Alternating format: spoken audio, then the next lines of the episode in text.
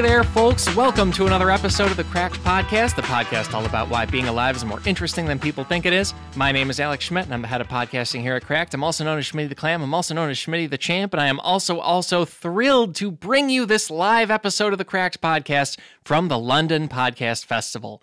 I think the intro in the room sets it up really well. Uh, only two other things to tell you. One is that there are some visual aids that we showed people in the episode. Uh, those are handily linked in a very uh, easy to figure out way in the food notes. Also, you don't need to stop and look at them if you're driving or whatever. We describe them fully, and, and you'll be fine if you can't look at them too. And the other thing, uh, stick around in the footnotes uh, that I describe in this episode uh, at the end there, because there will be a very interesting additional whole story to go with it. So, without further ado, please sit back or keep standing perfectly still outside Buckingham Palace while surreptitiously listening to podcasts. You sneaky British palace guard, you. Good, good job. Good, uh, good on ya. Is that what they say? No, not even their accent. Either way, here's this episode of the Cracked Podcast with comedians Olga Koch and Robin Ince and our wonderful audience at the London Podcast Festival. I'll be back after we wrap up. Talk to you then.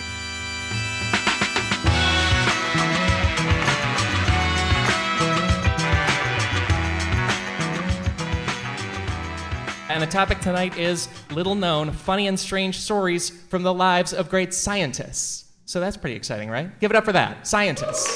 Yeah. So I've been to London once before, uh, and I, I, associate your country with science very strongly because I, uh, before I came to London, I was talking to a friend of mine who was becoming a professor of education. They were being uh, someone who teaches teachers, uh, and they do it in the US, so they were saying, I don't know what I'm going to do.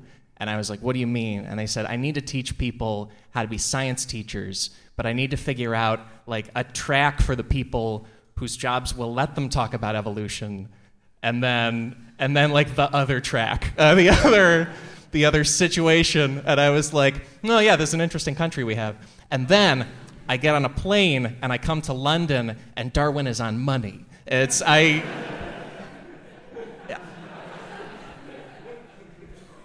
pretty neat. And a lady. They got everything. Everything on the money.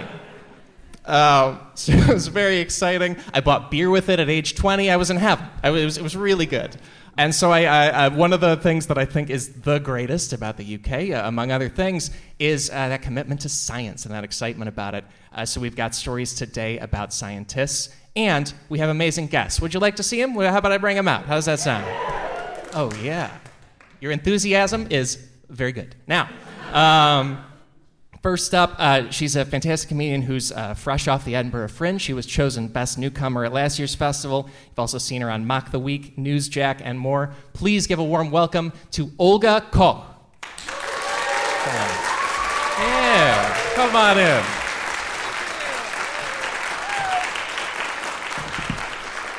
Yeah. Hello, everyone. I d- feel the need to say that I was merely nominated, but thank you very much. Oh. Should I leave?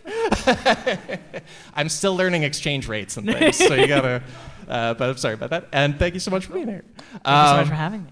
And uh, I would also like to welcome our other guest tonight. Uh, his book is I Am a Joke and So Are You. You know him from all over, just the entire world of comedy, and from his show, The Infinite Monkey Cage, as well. Please put your hands together for Robin Ince.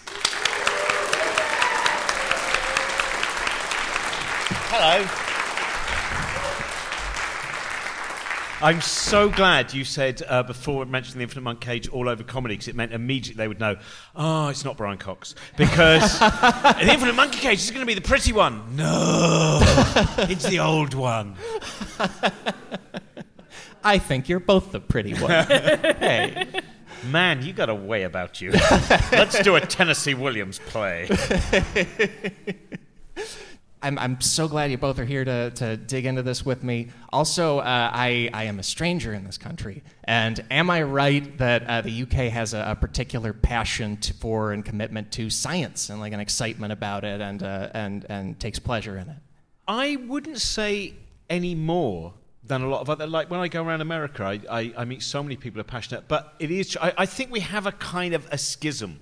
We have an enormous number of people from like seven to 98 years old who are really excited by science. And like every other nation as well, we have some real numbnuts who still think the earth is flat and they're not going to, you know, so there's a kind of, because I think sometimes in America, you know, people go, oh, America, the number of people in America who think that the earth is only 6,000 years old. Well, actually, we've got all that going on in the UK as well. But we have a lot of people. I, I had a 10 year old come up to me at the Hay Festival and say, sorry, I just want to ask you a question after seeing that science show. Yeah. How can I check for sure that I'm not living in a dream?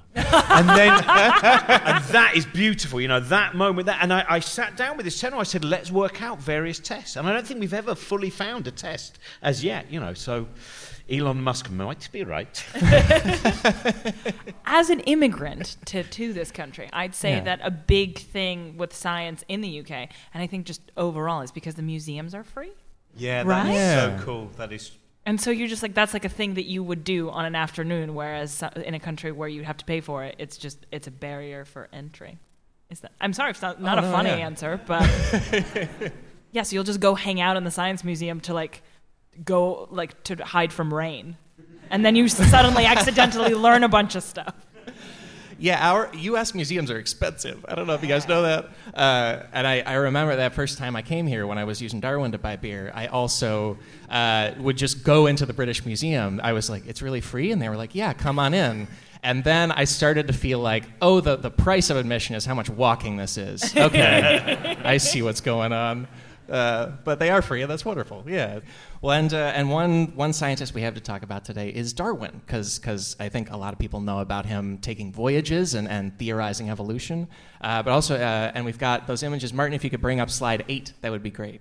Because uh, among other things that Darwin was into, he was into eating everything don't know if everyone knows that when he went on trips, uh, he would see something like the lesser rhea, which is above us back there, and want to eat it he was in a club at Cambridge called the Glutton Club, where the point of the club was to eat strange meats that they'd never had before.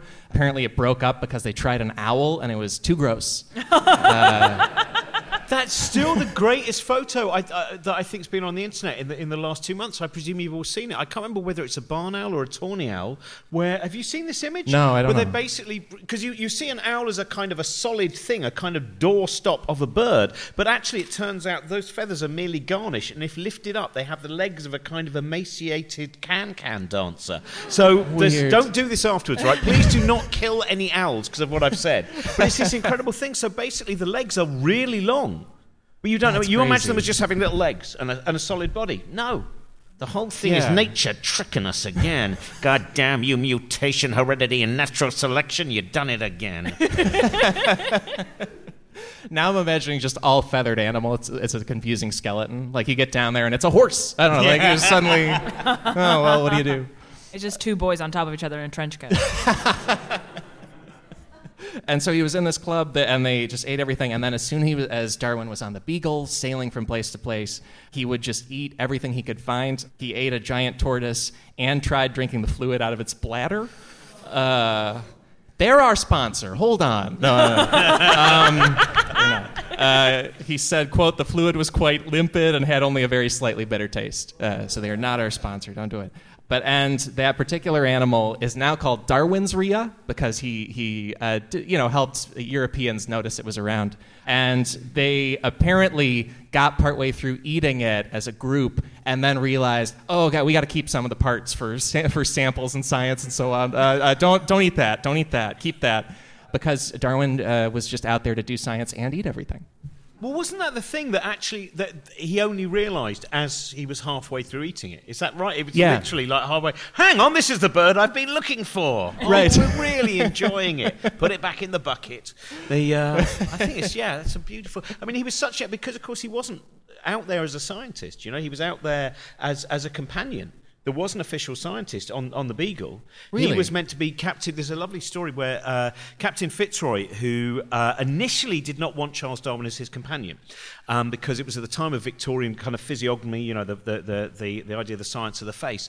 And he said that he believed that Charles Darwin had the nose of a lazy man and therefore shouldn't come with him. And then Darwin wrote this letter uh, basically defending his nose. And he wrote this beautiful thing in his journals where, fortunately, I persuaded him that my nose spoke falsely, which I think is just an utterly beautiful line.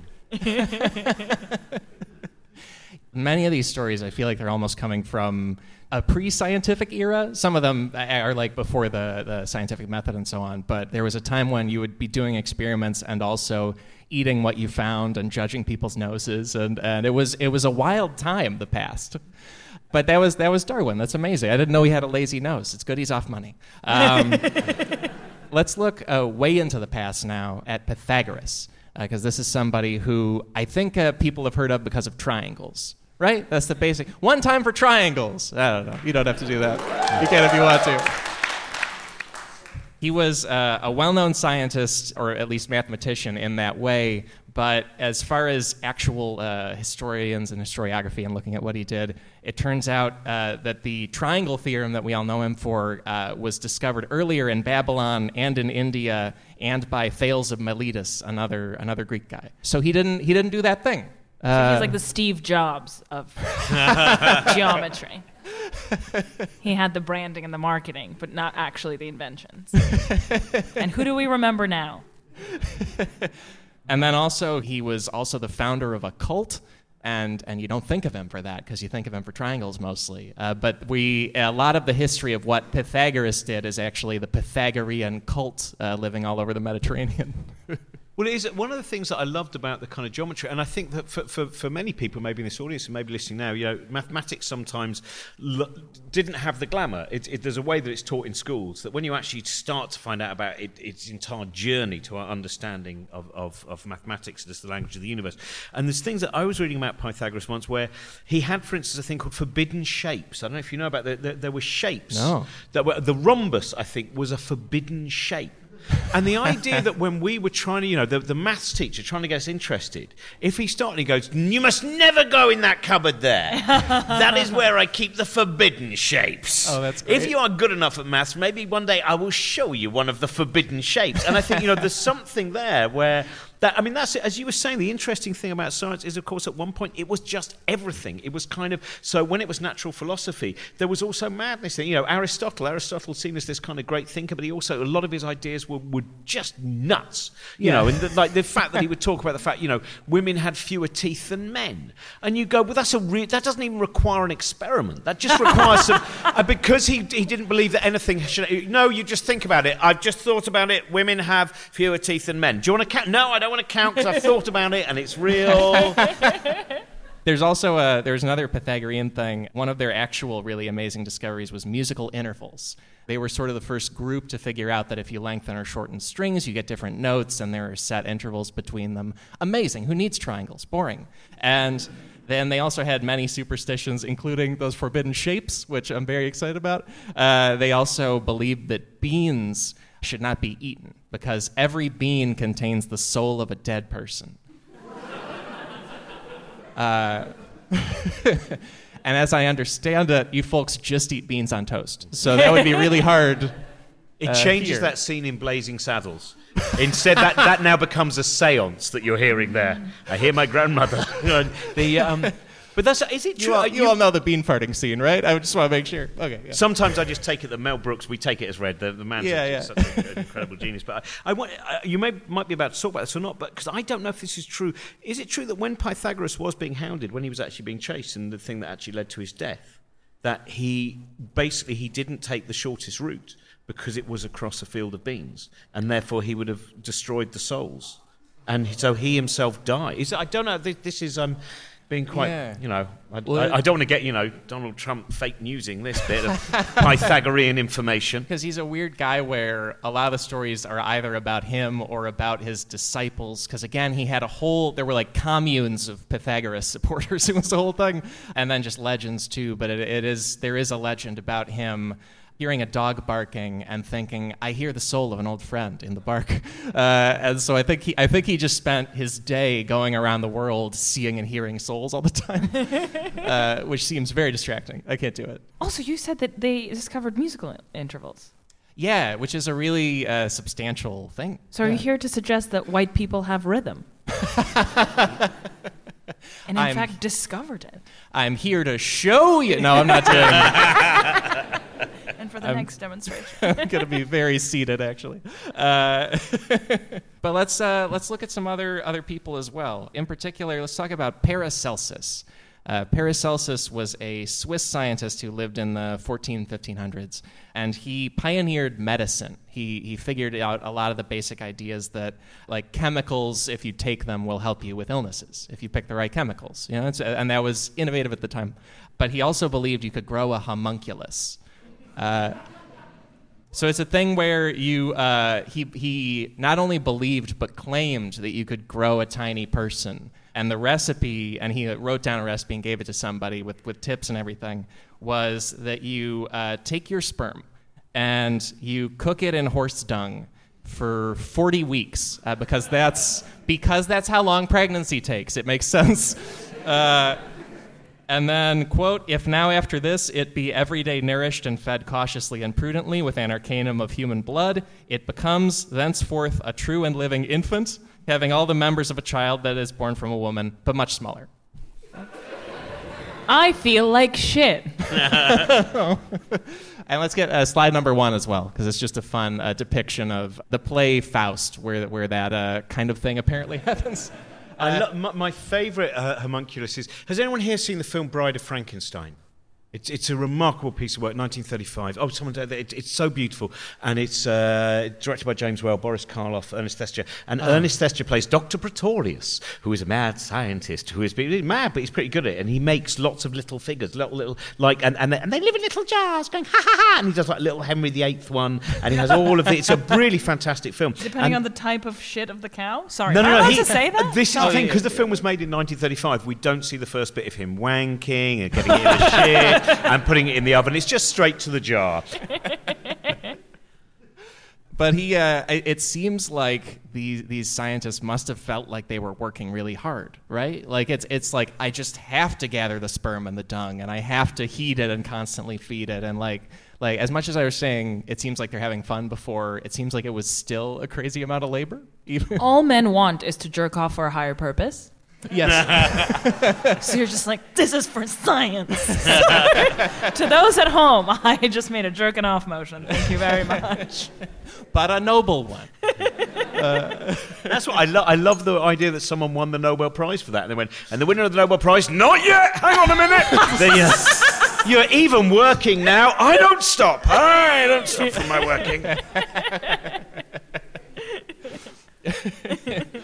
Well, and let's uh, let's stay in uh, Paracelsus's general era. We've also got Tycho Brahe here, who was in the 1500s and is is probably the most famous scientist for having crazy stories about them all the time. If we can also get slide four, because we'll see a replica of one of the most famous things about him.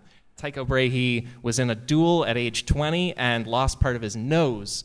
And then he would go around wearing a prosthetic brass nose, and he would also carry a jar of adhesive just all the time because it was constantly falling off, and you put it back on, and falling off, and put it back on. And he's also one of the most important astronomers ever. There's uh, so left artist rendering, and then uh, on the right he had a, a brass nose like that because I guess in sword times you could just catch the nose and not the head. I don't know how that works, but Captain Fitzroy would not have liked him. You don't even have the nose of a lazy man. You haven't even got a bloody nose. Can't be my command. Because I was always told that it was a golden nose, that there was a kind of the, the, the rumor because he was a bon vivant and he had his own island, and all these things, that he actually had a nose made of gold. And it was only when they then dug up the corpse just to check on the nose, and that's when they found out it was it was a, it was a brass or bronze nose. Yes, and we will we'll have a, a link for the audience at home. But yeah, that's that's what happened. And yeah, the rumor was, oh, Fancy Tycho had a gold nose, and then somebody checked recently, and he was full of shit. Uh, it was a cheap brass nose. Yeah. But I just love that the, that the thinking process behind carrying around a jar of paste to stick it back on isn't I need more paste and not is that and not like maybe I should make it out of literally anything else. like wood Oh, or yeah. wax. No? Or like the one that, that Steve Martin has in The Jerk. Do you remember when he invents those glasses with one handle that makes everyone um, cross-eyed? That would be a better way. Terrible for glasses. like a but great- nose with the with Yeah. Oh, that would be fantastic. just constantly glasses and the, the mustache. Because then the, if you the moustache, if that was the main piece for in terms of actually where it took the pressure, then you wouldn't have to worry about gluing to the nose, would you? Boom. Wow, these are great experiments we're giving you at home. You've got the shit out, you're doing the wanking, you're growing moustaches, everything's going on here. and he uh, and yeah, that was so he had that going on on his face his whole adult life. And he was also abducted from his parents at age two by a wealthy, childless uncle. And as far as we can tell, his parents never made an effort to get him back. It just seemed uh, fine to them, which is interesting. But then it inspired the, uh, the rest of his life, where he was one of the most important astronomers ever. And then also his uh, student and assistant was Johannes Kepler, uh, who worked out a lot of the uh, heliocentric model of everything. And Brahe, as when he died, the fun story about Kepler is that Kepler wanted to carry on the work of Tycho Brahe and also discover new astronomical things. And he apparently did it by stealing all of Brahe's papers from Brahe's heirs because they like want they I guess got them in the will and wanted them. And then uh, Kepler later said, "quote I confess that when Tycho died, I quickly took advantage of the absence or lack of circumspection of the heirs by taking the observations under my care or perhaps usurping them." so some fun vocab in the process of saying that too. It's nice. And he and it seems like Kepler was more normal because we've also got stuff about Brahe being a, a party animal. That's very fun. Did he die because uh, he basically it was his rich food? It's, he basically some of him exploded inside, didn't it? Yeah, I think, and and he he just tried to get through it, and then it was like a, a bladder issue. Yeah, Mm. and he uh, he apparently partied a lot because Brahe, for one thing, he was the one of the richest people of his time. He reportedly had so much money. He at one point had one percent of all of Denmark's wealth, just all of it. And the Danish king then gave him a private island for doing experiments on. And he had a, uh small person named Jep, who was his full time jester and lived under his table. So, see, that's how you overeat is you're distracted by your own hired jester, I think, right? It throws you. And he also had a pet European moose, and it liked to drink beer. And according to Brahe, at one point it died after getting drunk and falling downstairs. Uh, and I wish we had a clip. I really do. Uh, was it the drunkenness that caused the moose to fall downstairs? Because cows, as far as I know, can't walk down. I haven't done any of these experiments, but I, I they can't they, they can't do stairs. But I wondered either of you, I, if, if cows can't walk downstairs, was he? It wasn't because the moose was pissed. It's because the moose has not evolved to deal with stairs. Yeah, we have a lot of questions. Why was a moose at the top of some stairs? Yeah. That's a good question. How did he get there? oh man, that's seedy, isn't it? ah, the poo didn't make a baby, but can I make a little moose baby? Maybe I can. Will the species divide prevent me? there's there's a little bit of uh, fun self experimentation uh, too with this next person, Isaac Newton. Ah, what a scientist! And if we could get slide number six, that would be great. Thank you. But Isaac Newton, we've got kind of two things about him here, and one of them is that he decided, why don't I explore the, the boundaries of the human eye? Right? What happens with it? And so those are those are his notes. That's he he put a sewing needle just the biggest one he could find, quote, put it betwixt my eye and bone as near to the backside of my eye as I could. And and then took all these like fucking notes as he did it. like like just writing down like I've put it farther, it's hurting more. Like like just tracking amo- so in between all the amazing Newton things, uh, he was also doing this and writing it down and everything. I just It's love crazy. that idea of going, oh, I need to write this down. Where have I put my pen? Oh, yeah, in my eye. this, oh, I need two pens for this experiment. back to the drawing board. Three pens. Ah. but and uh, and then the other the other amazing wild Newton thing is how much he liked alchemy. Sorry. Oh, I'm sorry. Yeah. Uh, The expression apple of my eye? Isaac Newton with the eye. Okay, all right. Come on. Continue. I'm sorry. I'm, I'll go. that's also weird that with a lot of these people, I feel like like Pythagoras is most famous for the triangle thing he didn't do. Newton is probably most famous for the apple thing that, as I understand it, didn't really happen. Didn't happen. There it never hit him on the head or anything. Like a lot of these scientists are not famous for the crazy thing or the it's it's uh, such a weird uh, thing in how we think about them. As far as I know, the alchemy thing was kind of no one really knew over, over the then ensuing centuries. As far as I know, it was Maynard Keynes, the, the, the, the great economist, who one day went to an auction, and it was one of those weird auctions where a bag of stuff that Isaac Newton had, and he went, "Oh, I fancy having a bag of stuff that Isaac Newton had." So he bought this kind of bag of stuff, and then he starts looking through, thinking he's going to find all of these other different kind of ideas of laws of motion, and instead he finds recipe for gold. No, you know, and that's and and that again is that great thing, which is of course that was you know uh, like I think Newton you, was the thing he thought he'd be most remembered for was a book all about I can't remember which gospel it was. Do you know there was there was one one of the, the he wrote this huge Oh, thing I don't about. I think it was you know it might have been the gospel according to Matthew and he went that's what I'll be remembered for. Even religious people aren't really that bothered. They're still more interested in the fact that his mathematics got us to the moon. You know, that's a kind Right. of that's one of those great things that when people sometimes go, "Oh, but science is wrong and Newton was wrong," you go, "Yeah, Newton, Newton was wrong, but he was right enough to be able to get people to the moon." So that's a good wrong. That's a kind of that that that's a wrong which there are parameters where you go, and then after that, from when once we get into a quantum world, Newton we will not be using, but to land on the moon and see its tranquility, yes, we will. Yeah, I lo- one time for Newton on everything he did. Come on, that's beautiful. Because he, with his interest in alchemy, it's another thing that I, I feel like a lot of just people in all of life, they're like, ah, this is the thing about me, and then uh, people uh, think of something else because we're like, oh, Newton, gravity, and all these things, obviously. But he made millions of words worth of notes about his alchemical researches, about how to turn lead into gold, and uh, apparently in the process of that, uh, he has a biographer. There's a biographer of Newton, Richard Westfall, who says that the alchemical tests about invisible forces acting at a distance might have been kind of a seed to realize invisible forces acting at a distance, like gravity, are a thing we could theorize. And so he he figured out gravity and was like, ah, I, I mainly fucked up. I didn't get alchemy right at all. Nuts. Which is so weird. I love it. Let's jump to some modern people. That's that's a fun thing, right? Or at least 20th century. Richard Feynman. We have some stories about. Uh, woo for Richard Feynman. All right. Uh, he was an American physicist and, and uh, uh, was involved in also the Manhattan Project and many other things. And uh, he loved doing pranks at the Manhattan Project. He, uh, he would go around and crack safes in the facility and then change the combination without telling anybody. Um, and apparently, I'm, I'm, uh, this is mainly coming from a cracked article by Amanda Mannen and Steve Shapiro. Uh, but apparently, he would also he would have some papers that had some secrets of the Manhattan Project, uh, which was to figure out nukes. And he he would just leave them lying around the facility in an unsecure way to bother the people in charge of security. uh, as like a bit. And then also he and his there's a really beautiful thing with Feynman where uh, he and his first wife were very in love. And then also the Manhattan Project had a bunch of security protocols about how much you could talk to the outside world at all. And so he and his wife created coded messages with elaborate like gag codes, and they would send them back and forth in and out of the Manhattan Project just to mess with the people tracking that. He was just a scamp the whole time while they were working on uh, again the atomic bomb.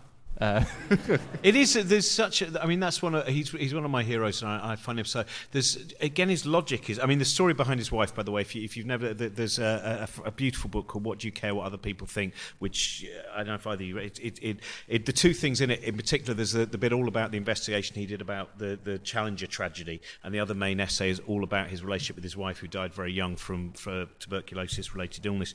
But there are things like the fact that all of the scientists, when they were going to go work in Los Alamos, were told, "Do not take the direct train to Los Alamos because if you take, because then people are going to hang on a minute. Why are all of these scientists going to Los Alamos? And spies will notice. So of course, Richard Feynman took the direct train to Los Alamos because he knew that everyone else would go a different route. You know, that's a fantastic piece of abstract thing. And, and then, and there's a beautiful story. There's no jokes in this, but it is a very beautiful story where his wife Arline, um, she gave him some pencils, and I think they were just they were something like "I love you, Putzi." I can't remember exactly the thing, but and he was embarrassed because he was he was a young man, and he was embarrassed that he had these pencils, even though they loved each other very much, and and he oh. shaved off the I love you. And then she found out, and she wrote this letter to him, and each one, what, what, you know, what's wrong with you, Dick Feynman? Walnuts to you, walnuts to you, pecans to you, pecans to you. And he went, every single line was basically nuts to you in a different way, and I got it then. and I think that that is.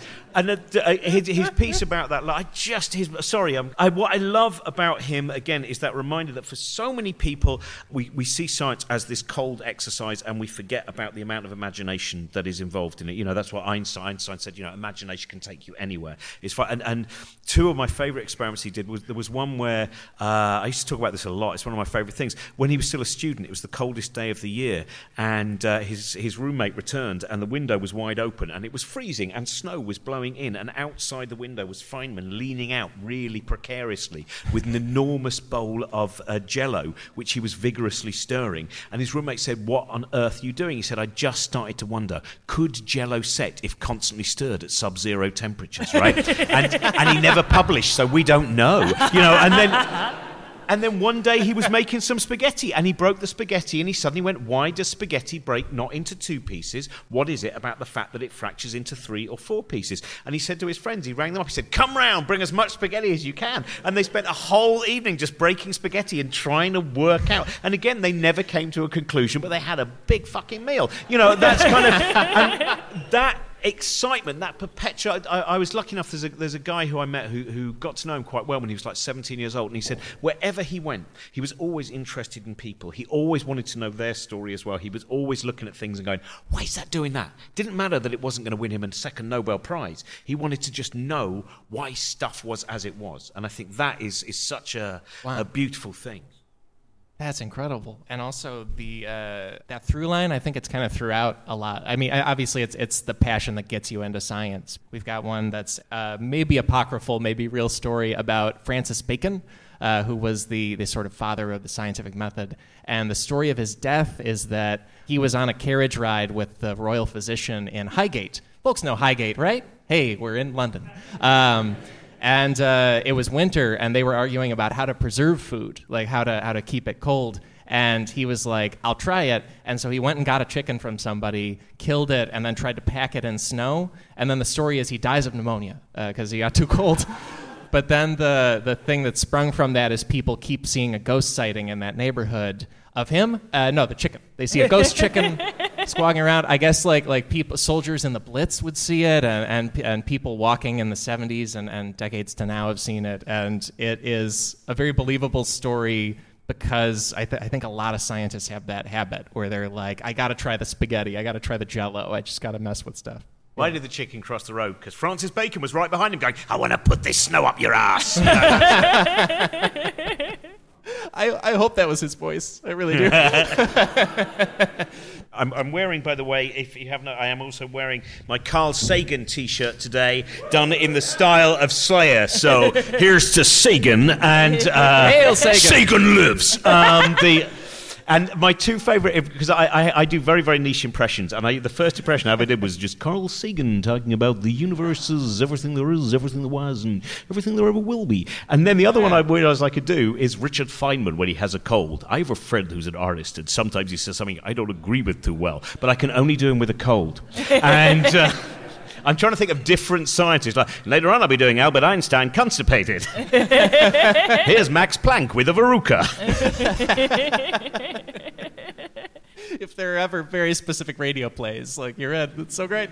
I'm uh, writing them all the time. Hello, is that the BBC? I've written other of my overly specific plays. Well, fuck you. oh, sorry, I've been in all day, and this is my first bit out, and I'm just overly excited.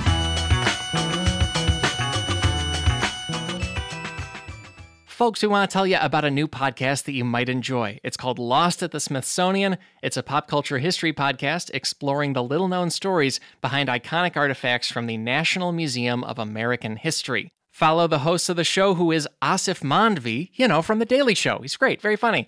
And he's inside the National Museum of American History as he shares smart and fascinating insights into cultural items like Fonzie's leather jacket and Dorothy's ruby slippers. You know, the, the uh, cultural treasure kind of stuff. Aasif is joined by National Museum of American History curators and also celebs as he traces just how these special objects came to define our culture in surprising ways.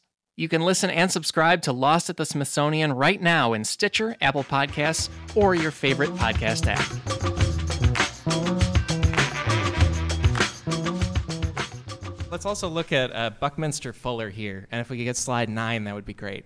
Buckminster Fuller was another American scientist, 20th century, and he, what he did is he created that, and that is a journal of 65 years of his life in 15 minute increments. Um, and so that is actually no, that's my Twitter archive. I think that's a, a different photo.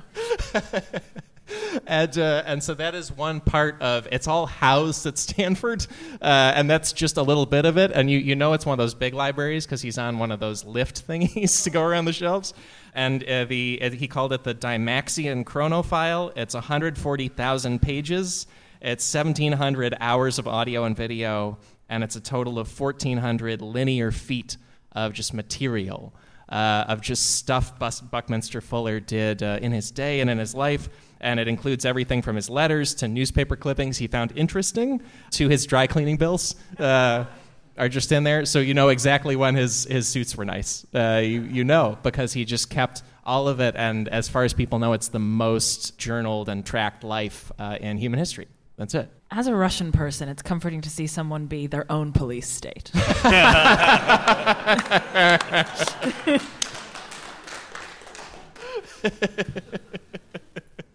I love it. Buckminster Fuller was such a uh, great and interesting man. I, I love the, the fact he used to call this spaceship Earth. He said, you know, people want to be on a spaceship. We are on a spaceship. We are traveling through the universe. We are. And there's, there was a, a wonderful, I can't remember which book it was in, where he, he's, it was a lecture he gave where he started talking about the fact if, if you had a, a, a steel ball bearing that was about the size of a ping pong ball, if you breathe on it briefly, the condensation that appears is the same depth of the oceans and the, uh, the depth of where all life on Earth is, and that's just a beautiful little thing that you can Oh do. Where you just if you get something like that, and it, again that that the, the mixture of spaceship Earth and those kind of just little simple experiments, the re- constant reminder of the fragility of these things, the thinness of the patina, I think is just just great. He also spent, I feel like, equal time writing that down and logging his dry cleaning. is bizarre to me. Like he had the mental room for geodesic domes and all this, and also 15 minutes, I peed. You know, or like whatever he did. I don't know. Well, if, if we're basing on this, like if Newton did all this stuff and then like 1% of it was good and 99% of it was complete bullshit, this is a great way to be like, some of it is good. I just don't know what it is yet. Here's my dry cleaning. Oh yeah, just track it all. Find the genius. That's your job. In terms of other other people here, uh, there's an interesting story about uh, Louis Pasteur, uh, the the extremely famous French scientist, and he at one point had a job where he was like a mean college dean. I don't know if you guys have Animal House out here, uh, but it's it's like like a Dean Wormer type. And he uh, was in charge of scientific studies at École Normale Supérieure in Paris uh, from uh, for about a decade, 1858 to 1867. And according to a biography of him by Patrice de Debrac, he had extremely strict rules for the students all the time. At one point, they served the students a mutton stew for, for their meal. The students said, This is too disgusting to eat. And Pasteur was like, To punish you for that, it's every Monday dinner now. It's just every week we're going to serve this because I'm mean. And that was it.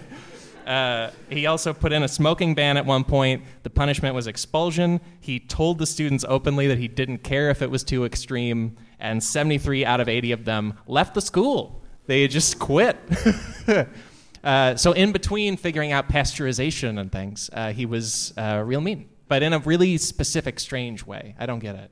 That, I, I- think you know sometimes when people have a very very kind of you know specific areas, you can find that in terms of their ability to, to socialise and, and, and human. I mean, I've said that jokingly before about you know Brian Cox that you know that as, as a physicist he has a tremendous understanding of cosmology on the large scale and of subatomic particles. The human scale he can find more difficult, and you know making cups of tea, crossing the road, and remembering to getting all the way to the other side before thinking about muons and gluons, you know things like that.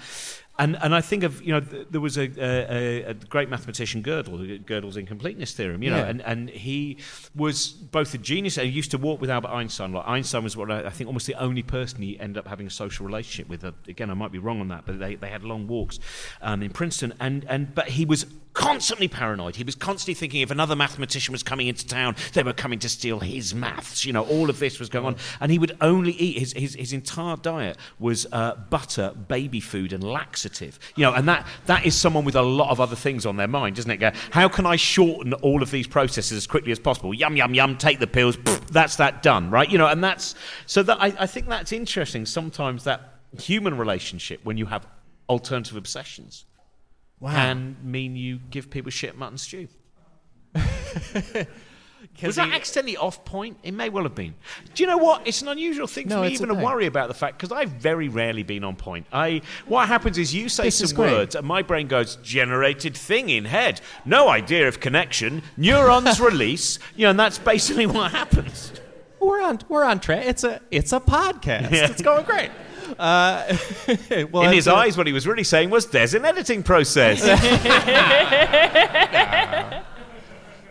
What Because uh, Kurt Gödel, this this uh, Austrian mathematician, he, he said he only ate baby food laxative and butter. Yeah. That's it. Uh, That's Huel.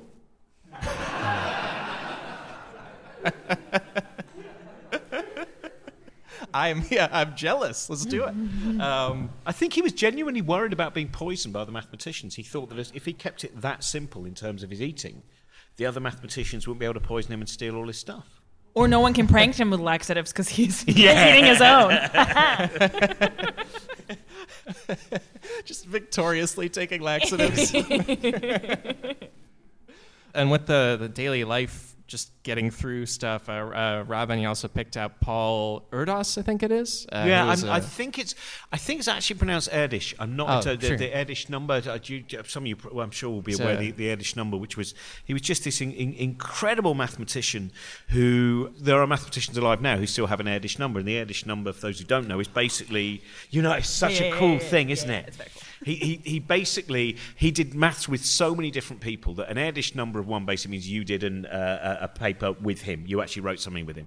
Then there's an Erdish number of two, which means you wrote a paper with someone who wrote a paper with Erdish, Like and it goes Kevin up and up Bacon like this. of math. It is. Oh. It is the Kevin Bacon mark, yeah.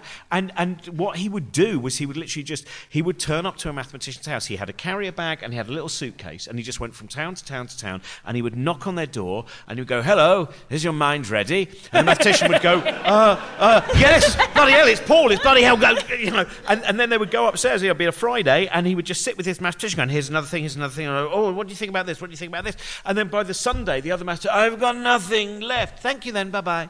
And he would kind of leave, like you know David Banner oh. in, in, in the Incredible Hulk or the Fugitive or, or, or, the Littlest Hobo. You know, he would just you know do do do do do do do.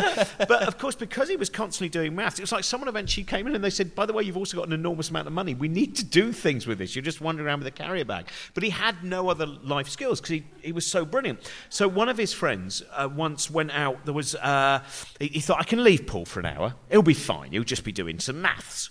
And so he popped out and he came back an hour later and he opened the door and there was his kitchen. He just went, Oh my God, the kitchen is just covered in blood. Oh no, what's Paul done? And then he looked and he, and he noticed it came from the fridge. And he went, Oh. And he just went out and he opened the fridge and there was just a carton of tomato juice which had been repeatedly stabbed. And what had happened is Paul Edish had gone, "Ah, doing maths, thirsty. Oh, need drink. How does drink open? Knife. stab, stab, stab. Glug, glug, glug. Close. And that was it, you know, and that's.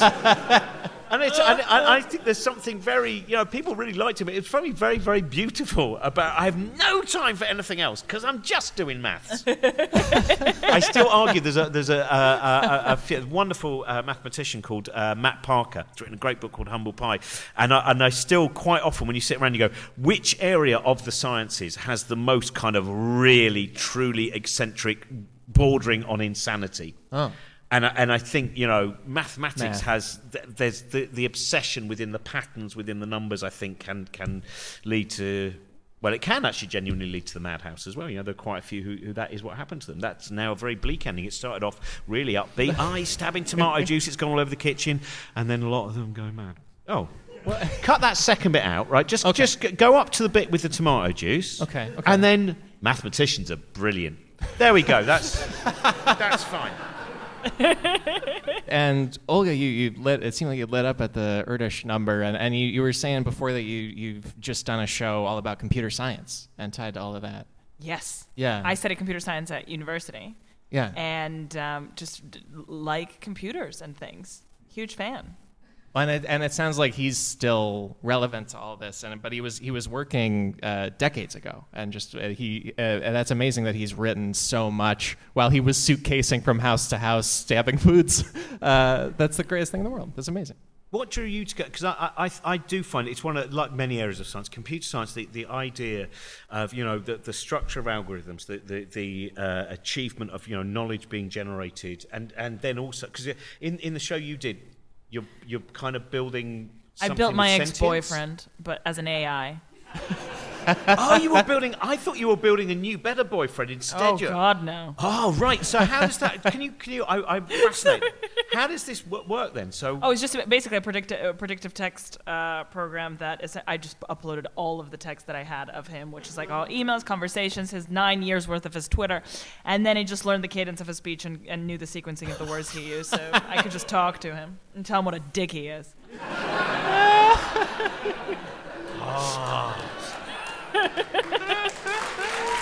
Hell yeah. I love when revenge has an equation. That's just such a great thing. Yeah, you get home drunk, you just power up your laptop and you just go in. just a donut in hand. And another thing. So it's kind of a show, but when the hour of the show is finished, you then will be doing it also for the next 17 hours of the day as well. Can you imagine yourself instead dating something like Hal? Yeah, I wonder which of all the who's the most fanciable um, AI in all of science fiction. I think that Oh, who was it? What was it? who? So, Oh, Kit's hot. Kit's a fuck boy. It's like a one night stand situation. I think the, the, the, the computer in Liar in, by Isaac Asimov, that short story, uh, he would always tell me what I wanted to hear. Yes, please. Are people familiar with that story? So read it. It's very short and very good. And we'll link it for a feature audience. It's great. But you're Um, right. A lot of the kind of British television AI would just not be someone you date because they're all kind of like slightly bitchy professors Yeah, at the yeah, end yeah, of their yeah, tenure. yeah. You know, things like Orac and Zen from the TV series Blake Seven or K9 from Doctor Who. They always have voices like this. no, thank you, Master. No. Think, oh, no. Get out from under my duvet. No, Master. Oh, yeah. I don't want like C3PO to make me eggs in the morning. what a soundbite. Oh, I love that. That used to be, for some reason, my son of my stupid impressions. I used to do C3PO turning into Richard Dawkins. Can we hear it? Yeah, please? I mean, I gotta hear it. Oh, for heaven's sake, R2, how many more times have I told you Yahweh is a fictional god? My son goes, do it again, Dad, do it again. I only get half of the reference, but it doesn't matter. Well, and we uh, we we have more stories for you, but also uh, this this the uh, it's kind of a Q and A. But if there's any of you who have a, a story about a, a scientist and their their crazy, amazing, strange life that you want to share, while the mic is traveling to you, we uh, we should look quick at Santorio Santorio, and if we can get slide five, that would be great. This is, uh, you may not know this scientist, but he was a Venetian scientist in the 15 and 1600s, and he pioneered the study of metabolism and studying how the body works. And he figured out that we take in more than we let out when we expel waste. Uh, and he did it by living on a scale he built for 30 years. And this is uh, uh, printed in London, as you can see. Lovely, lovely uh, artist's rendering of what Santorio Santorio was doing, uh, painstakingly writing down uh, the weights of everything that he consumed and drank and everything he let out. Uh, That's for the closest years. a man ever felt like being a woman. this is Tootsie.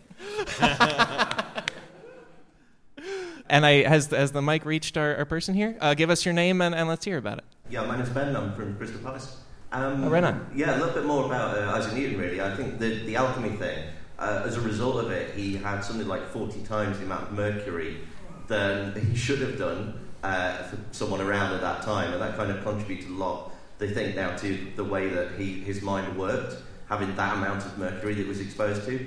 And so he used to just wake up and stare at his feet for hours. I mean, you know, we've all been there as students, but I think he was like doing it until way into to the later of his life. But his Principia uh, came about because there was a bet that was held between various members of the Royal Society at the time, so Christopher Wren and Halley, as in Halley's Comet. And uh, Christopher Wren, who was an astronomer first, I mean, he obviously came up with the, uh, you know, is remembered for his architecture, but he was actually really into astronomy. Uh, that was his number one passion and love, and he sort of was obsessed with why planets move around in an elliptical orbit.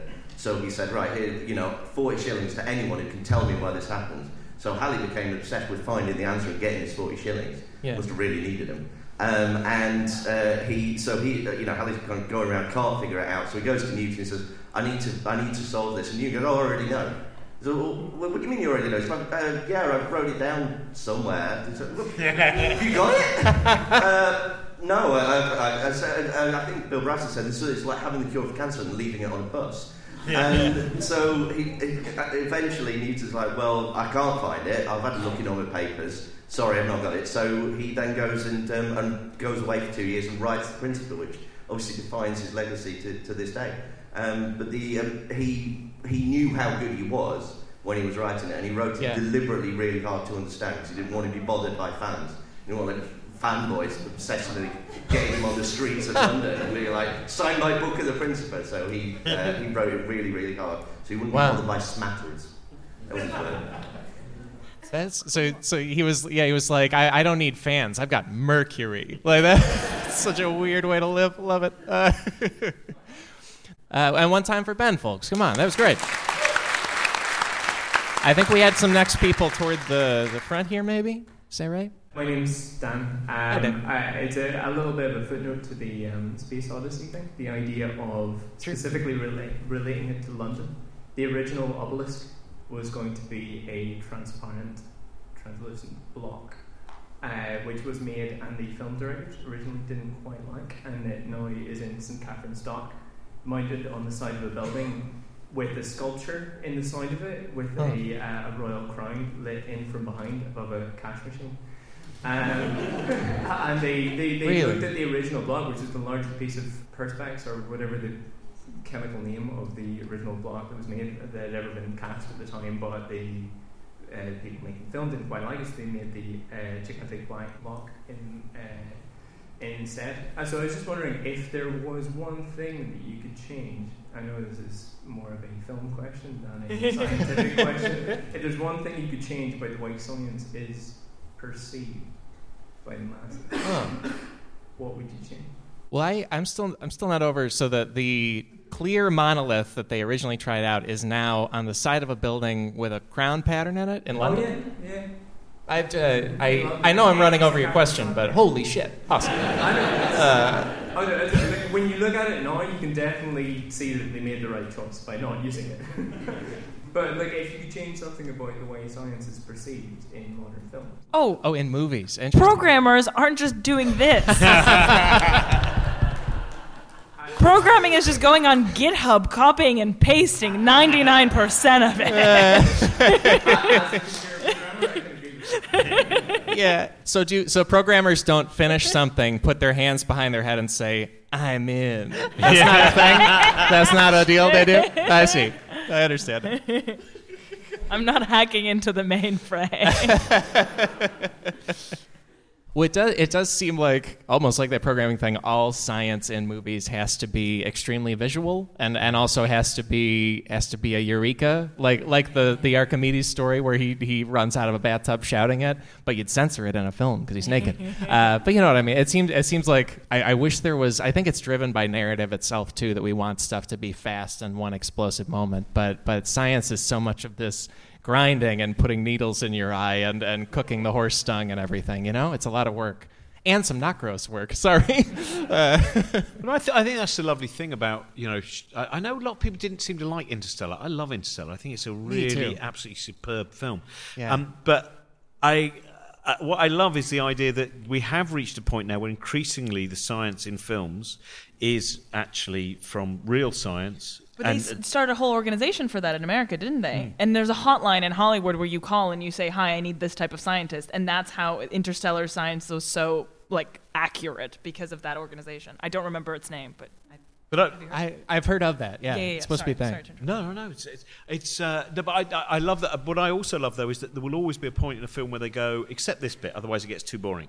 so I, Interstellar is, is reasonably exact to Kip Thorne kind of and, and those others. Uh, uh, but there was one bit where I had a huge argument with Christopher Nolan. Christopher Nolan went, nah, but you know what? This makes the scene so much better. If the scene really is hugely improved, then the sa- in the same way The Martian, you know, Andy Weir wrote The Martian and he wanted it to be a scientifically accurate idea of what would happen if you were trapped on Mars and how you might survive, except the very first incident that causes him to be trapped on Mars is something that would never happen on Mars. So it's like, you know, the, and I like those kind of. There was Sean Carroll, who is, is, a, is a brilliant physicist and, and also writes, I mean, he writes, God, the books are hard to someone like with my brain. And uh, he, he does stuff in LA where he was, my favourite thing is he was a scientific advisor on the film Thor. And I said, Sean, can I just ask you, you were so, on on the film Thor. Yes. And and he looked a little bit annoyed, and he went, "Yeah, yeah, I was." I said, "Yeah, what were you?" He said, "Well, what they wanted to do was make sure that the wormhole that the gods of Asgard travelled through Sure. was as authentic as possible." and I love that. To me, is a very beautiful. Unfortunately, Richard Dawkins has also been added as advisor, and Thor's not in it anymore. the gods of Asgard on it's all over. That's that's it. It's just Natalie Portman on Earth shopping or, or you know, hanging out, eating meals. Uh, hi, I'm Joe. Hey, Joe. Uh, I just want to share a quick story about Vladimir Gavreau, who's a lesser known French scientist, um, Oh. Basically pioneer of infrasound research. Infrasound being sort of sub 20, sub 40 hertz. Basically, sounds so low Oh. that you can't actually hear it. I think, in fact, Michael Swain did a video about how people have uh, misconceptions about it being used in expe- like haunting experiences, basically. Yes, it has lots yeah. of very weird psychological and physiological effects. Anyway, Gavreau had this idea of uh, weaponizing it back in the 60s. He was a, a French scientist of Russian descent, obviously terrified by Blitzkrieg at the time, or back in the 40s anyway. Wow. Um, so his idea was he was going to basically build these massive, like three meter wide tin whistles, which would all be so electric, and you would then have a building which would turn into a massive resonating chamber. The first time they tested it, imagine the sort of I, well, I like to imagine the end of Doctor No, but where you've got like guys kind of desperately trying to turn off this massive vibrating machine that's sort of pumping out insanely deep dubstep. Uh, people are falling around. You've got somebody doubled up because you've obviously hit the brown note as well at that point as well. Um, but yeah, Ga- Gavreau has done some fascinating. I mean, he originally discovered this stuff because he left a window open in the building he was working in, and everyone got sick because it turned into a massive resonating chamber. but, uh, but yeah, That is so cool. And yeah, and, and infrasound, it really is. That I'm glad you bring up that Swain thing and everything because it really is something that leads people to think a ghost is around. They get a spooky feeling. It's just because it's such a such a low decibel level that we can't uh, hear it as sound. They should use that in like amusement parks, and spooky rides. Do they? Yeah, and so um, Gaspar Noé film uh, Irreversible, the, which has got the notorious rape sequence with Monica Bellucci, Monica Bellucci, that uses infrasound in its soundtrack in order to make you feel really, really Wow. uncomfortable throughout the whole sequence. Um, yeah, it, it's really, really crazy stuff. Um, you can see it in a lot of modern films as well. Like they'll often put very, very subtle sub bass into soundtracks when you want to make something really sort of ominous, basically.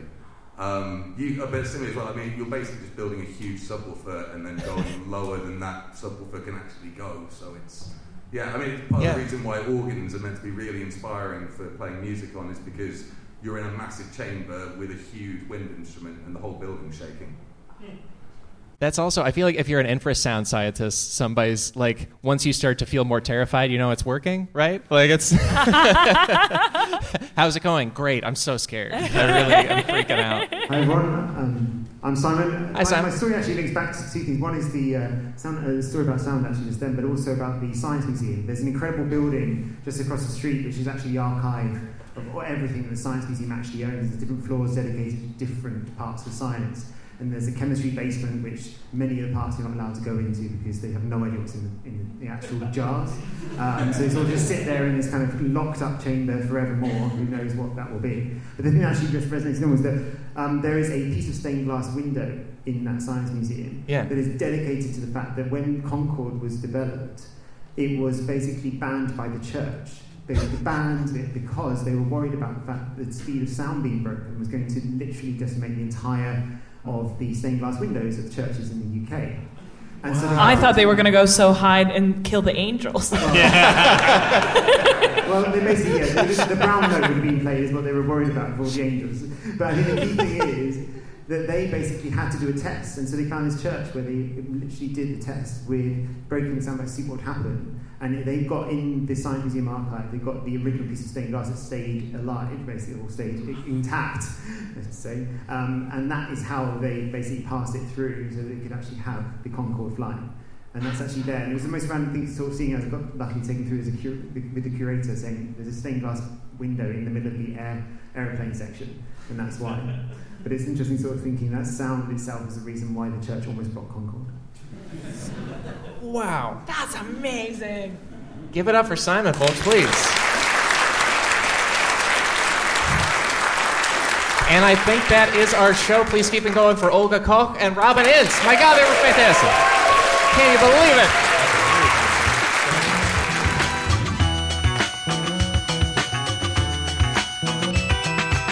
Folks, that's the episode for this week. My thanks to Olga Koch and Robin Ince for diving straight into that episode with me, an American stranger. Very nice. Also, thanks to our audience for making it so special. And in our footnotes, here is some extra value our audience added to the show. I got to meet lots of listeners after the show, which which was amazing, like British fans of the show. So great. And one of them, uh, her name was Fernanda, and she was really great. And also mentioned the uh, worth mentioning thing that everybody we talked about in these stories of scientists was male. They were all men. Maybe some of the Pythagorean cult members were women, but that doesn't really count. And that's an excellent point. And the thing is, in prepping this episode, which was almost primarily about scientists being incredibly eccentric and getting away with it, we only had really one story of a female scientist, and it's about them being awesome. Marie Curie, very well known scientist, like all the others we talked about on this show. Uh, she was born in 1867, and in late 1800s Poland, there was a thing going on where the country had been partitioned by a couple other powers the Russians and the Germans, uh, specifically the Prussians early on, uh, and then also Austria Hungary. Uh, all three of those partitioned Poland into pieces and took over one or the other for themselves. And because of that, the Polish education system was sort of shut down to be replaced by each other country's version of education to try to Russianize or Germanize or Austrianize, I suppose, uh, the, the Polish people. Upshot of all that, not only was Marie Curie a woman, she was also a Polish woman. And so it was very hard to get uh, an education and also not a nationalist Russian education in her life. And so the amazing story about her is that she went to something called the Flying University, which is an amazing thing that educated a lot of people. And it was called the Flying University because it had no building and was a secret. It quote unquote flew from house to house to building to, I don't know, barns, wherever you could do it. And so that's where she got her early education. Uh, later, she would move to France and dive into uh, French university training and at least keep her head above water, as far as I can tell, because she kept on going from there and became a, a Nobel laureate and one of the most important scientists ever. But so the, the stories we found about female scientists tended to be that, where they're just amazing, where it's Marie Curie getting an education from a secret uh, Polish resistance school. Really, really cool. And so uh, I think the male heaviness of the subjects that we had on this episode also speaks to the broader sexism of history. A lot of these men that we talked about could get away with cooking their semen in horse dung in a test tube because, you know, that's just boys, right? Boys being boys. That's the way it is. Uh, and so I think that's what the balance of it is. And I love getting to do these live episodes because very, very astute, smart listeners will point stuff out like that, like that gender balance and who we talked about. And there you go. That's kind of some bonus podcast, right? Now you know that about Marie Curie. And if you want even more info on the scientists we talked about today, that is fully linked in the footnotes, as well as all the different various visual things that we looked at. You can see Isaac Newton's notes of putting a needle into his eye, and you can see, uh, see also some things that are not body horror that we looked at and really enjoyed on the night. There is also, of course, more info on our fantastic guests. You will see Olga Koch's latest, uh, newest shows coming up. You will see Robin Ince's book. It's titled I Am a Joke and So Are You. I highly, highly recommend it, especially if you have any interest in comedians and their minds and how they work and where they come from. And also, I'm sure many of you know of Robin Ince because of his work with Professor Brian Cox on their show, The Infinite Monkey Cage. That show is on tour and going basically everywhere in the world. So there are uh, links to get tickets to that. I'm sure they're coming to a city near you, and I hope you'll check it out. And beyond all that, our theme music is Chicago Falcon by the Budos Band. This episode was engineered by the wonderful team at the London Podcast Festival, and it was edited by the wonderful Chris Souza. There are many, many other people to thank for, for making this live London Podcast Festival show happen. To name a few, thank you to Sally Hollingsworth, Zoe J.S., Hannah Crichton, Cody Fisher, Colin Anderson, Marissa Morales, Hannah Stifle, Jared O'Connell, Emily Weckback, Bo Schurman, and the hardworking staff at the Fryer's Delight at Theobald's Road in Holborn, the best dang chip shop in London. I love it. I ate there maybe too much, but I did it. And if you love this episode, that's great. If you hated it, let me know about it on social media. That's right, social media, the space where I solicit requests for live cracked podcasts in new cities. Like we, we got a lot of tweets from the UK before we decided to book that show in the UK at the London Podcast Festival. Uh, so your city could be next if you ask for it on Twitter is the best way to reach me. And uh, if you get friends too as well, you know, strengthen numbers. There you go. My Twitter account for those requests is at Alex Schmitty. My Instagram is at Alex Schmitstagram, and I'm on the wider internet at my website, alexschmitty.com. That's got my show dates, my fun email newsletter of free internet stuff tips, and more. And I'm here to say we will be back next week with more Cracked Podcast. So how about that? Talk to you then.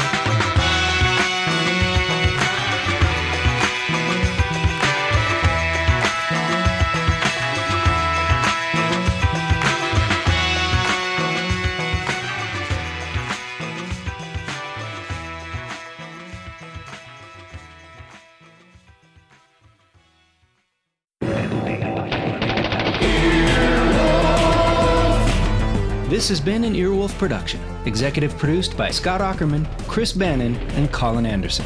For more information and content, visit earwolf.com.